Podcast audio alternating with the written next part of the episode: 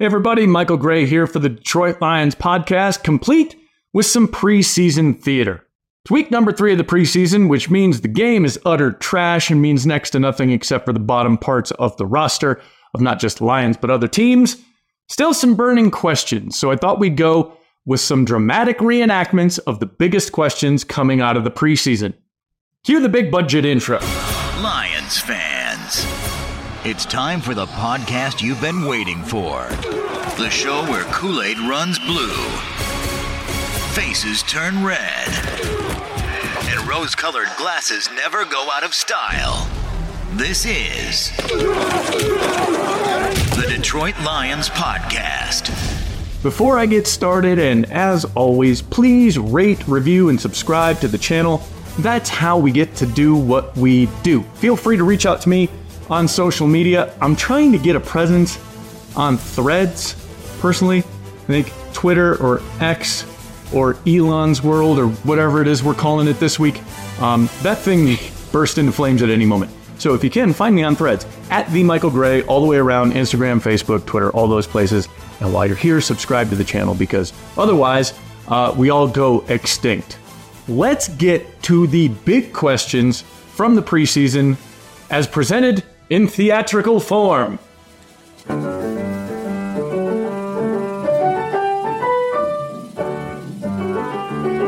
What is Dan Campbell even doing?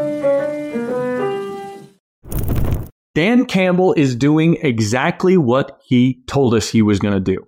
He has been steadfast in his opinion that inter squad practice sessions and getting two teams together for these multi day sets is as important or even more important than the preseason games themselves. He sees great value in the work that he's getting for his players, and his players seem to echo that. You listen to David Montgomery when he says, We got the work in that we needed. He knows what he needs to do because he's a veteran player. Dan Campbell reserves the preseason games for rookies that need reps and a chance to show out, and roster bubble players that might look better in helmets and pads than they did in shorts. He needs to know who he can trust. He needs to fill out his roster. He uses the preseason for that. And he told us that he was going to use the preseason for that. It's exactly what the plan is all along. We need to get wise of the fact that Dan Campbell is doing exactly what Dan Campbell said he was going to do. It's weird. I have trust issues. You're a Lions fan. You have trust issues.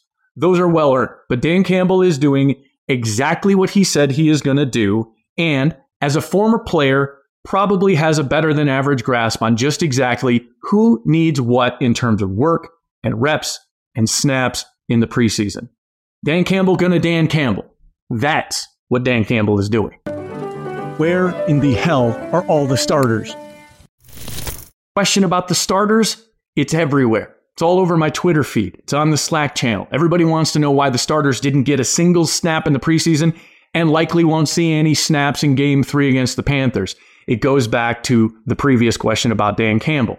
He wants his veteran players to get work in the preseason and in training camp. And work is not the same as reps.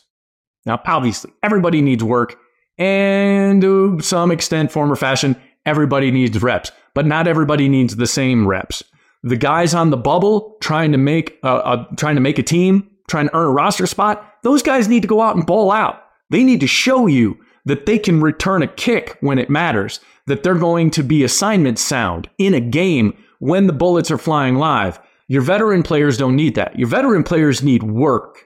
They need the time in practice. They need the time in the classroom. They need the time to build some cohesion the way that veteran players do.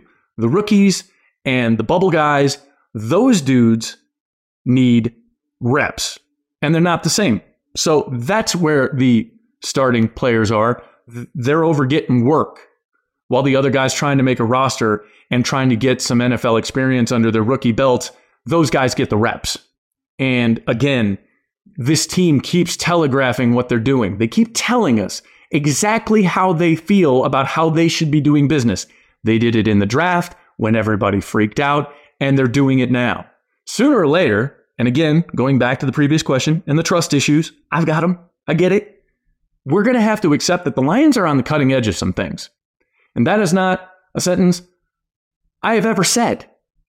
I've never imagined myself saying that sentence, but they are on the cutting edge of some things. They are they have crafted a plan based on their core beliefs and ultimate confidence in their strategy.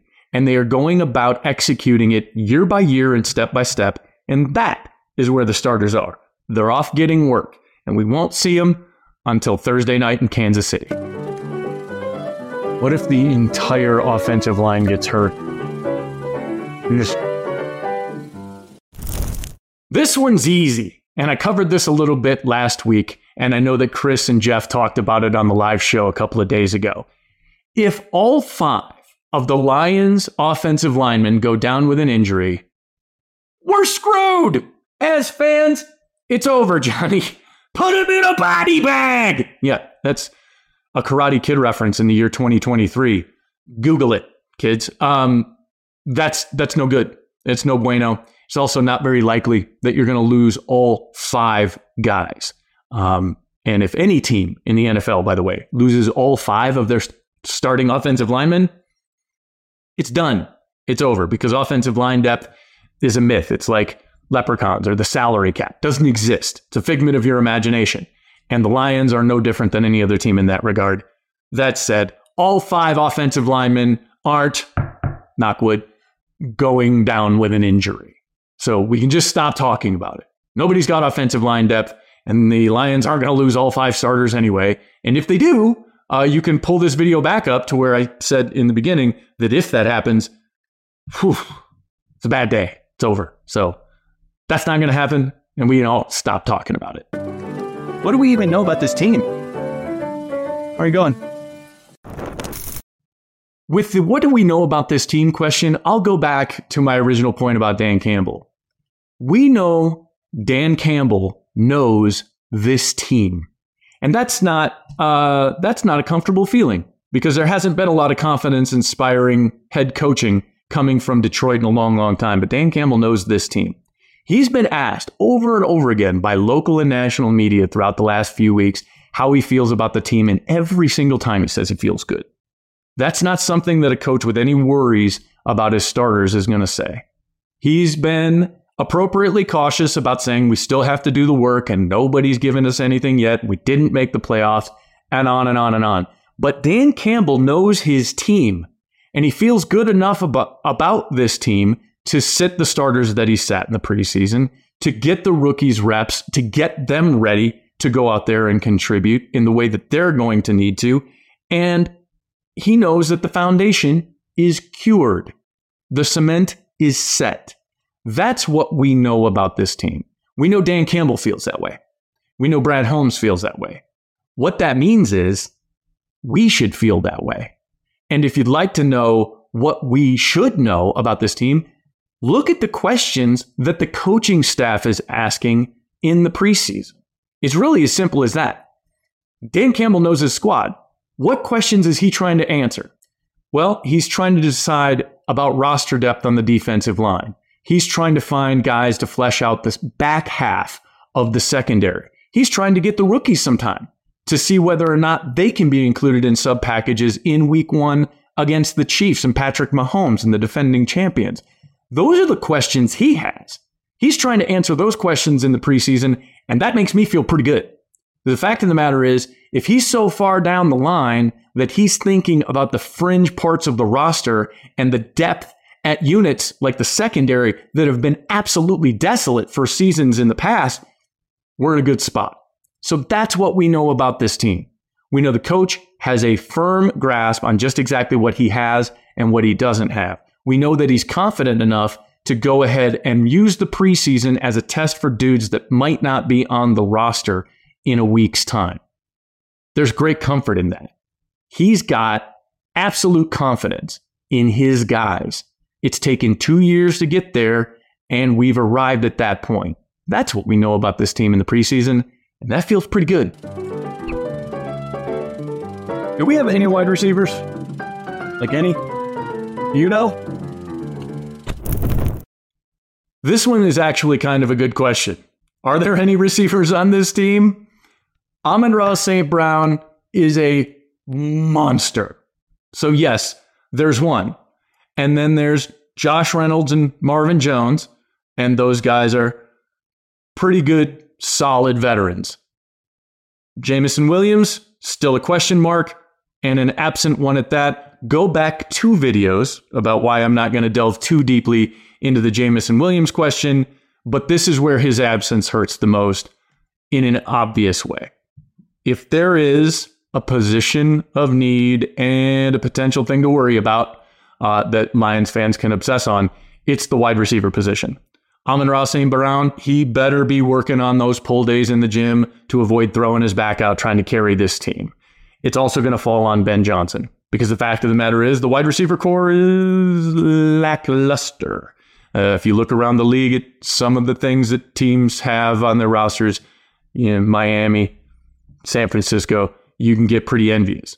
But Ben Johnson is a guy that Lions fans by now should trust to find ways to use the run game, to use the running backs, to use the tight end position, to find ways to get guys open. And we've seen it in different points in the preseason. There are times, especially deep in the red zone, when the Lions get close in the end zone, there's somebody like, I don't know, whatever Chase Cota is, wide open. And sometimes Ben Johnson just makes it look easy, regardless of the personnel. Remember that Zylstra and Brock Wright looked pretty good last year at the tight end position making plays. And those aren't dudes that anybody was counting on this time a year ago. So it's going to fall on Ben Johnson, especially through those first six weeks when there is no Jameson Williams. And it's going to fall on Amon-Ra St. Brown. And it's going to fall on Kalif Raymond. He's going to have to go out there and ball out. And then it's going to be about cobbling these things together. Now, I say this from some experience, my time in Seattle covering the Seahawks. I watched the Seattle Seahawks win a Super Bowl when their wide receivers were considered lackluster and lacking. They went out and got Percy Harvin in the pre, in the in the offseason. They brought him in. He didn't play until the Super Bowl. Didn't matter. The wide receivers were called appetizers on national TV by Deion Sanders. Didn't matter. Golden Tate and Doug Baldwin, they found a way. So there is a blueprint for doing this. The Lions have experience with these guys, and they have an excellent offensive coordinator and at least one certified bona fide G on that roster. After that, it, we'll see.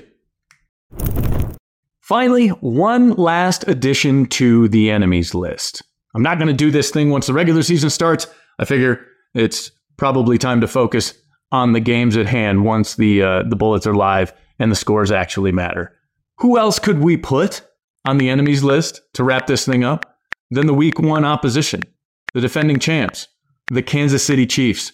Fact of the matter is, it's time to think about real football, and Kansas City can make you look absolutely foolish on national television. Andy Reid is really, really good when he's got time to prepare for an opponent. Patrick Mahomes really is generational at quarterback. These guys are very good. There's a reason they win the rings. There's a reason they're always in contention. And there's a reason that the league put the Lions on the field with them to start the season in front of the entire world. And that's really exciting. It's also a little bit scary. I mentioned last week my vibe check when I went back to Michigan. Everybody was talking about the fact that the uh, state of Michigan, obviously the city of Detroit, were set to pop if the Lions somehow beat the Chiefs. I'll take it one step further. Um, looking respectable against the Chiefs will go a long way. But the fact remains that if the Lions do drop that game, there's a 10 day period where they will be off before they get ready for a, their first home game against Seattle, another strong opponent. And that's going to be a really long 10 days. Fact of the matter is, if they go out there and they lose to the Chiefs, everybody's going to go, eh, I knew it. Not ready for prime time. The Chiefs are just better. The Lions might be better, but they're not great. Blah, blah, blah, blah, blah. It's going to be a really long week and a half, man. So if there's any way at all that the football gods could smile on Detroit and the Lions could get that win, it'd be rocket fuel in the machine. And I'm looking forward to getting started with it. And I hope you are too. That's it for me. Thanks again for taking the time. Remember to rate, review, and subscribe to the channel uh, with all of the links. The, uh, the shares and subscriptions really do go a long way in uh, helping us do what we do. And what we do is expanding. Uh, if you haven't subscribed, you're missing out on the daily DLP and uh, the world's saltiest Canadian, Ash. There are a host of new contributors, not just Ash, but Zach and Russ and myself, or as Jeff Risdon refers to us, depth. I heard that, Risden. I heard that. Yeah, Gouty McShingles. Ha! ha. Hmm. Next time I'm in West Michigan, you and I, friend, we're gonna. I don't know. We'll probably just have beers. At any rate, um, find us on TikTok. We are there now as well. And uh, thank you so much for taking the time. We'll see you next time. Let's bring it in here together. Let's go. Let's go, up, baby. Lines on three. One, two, three.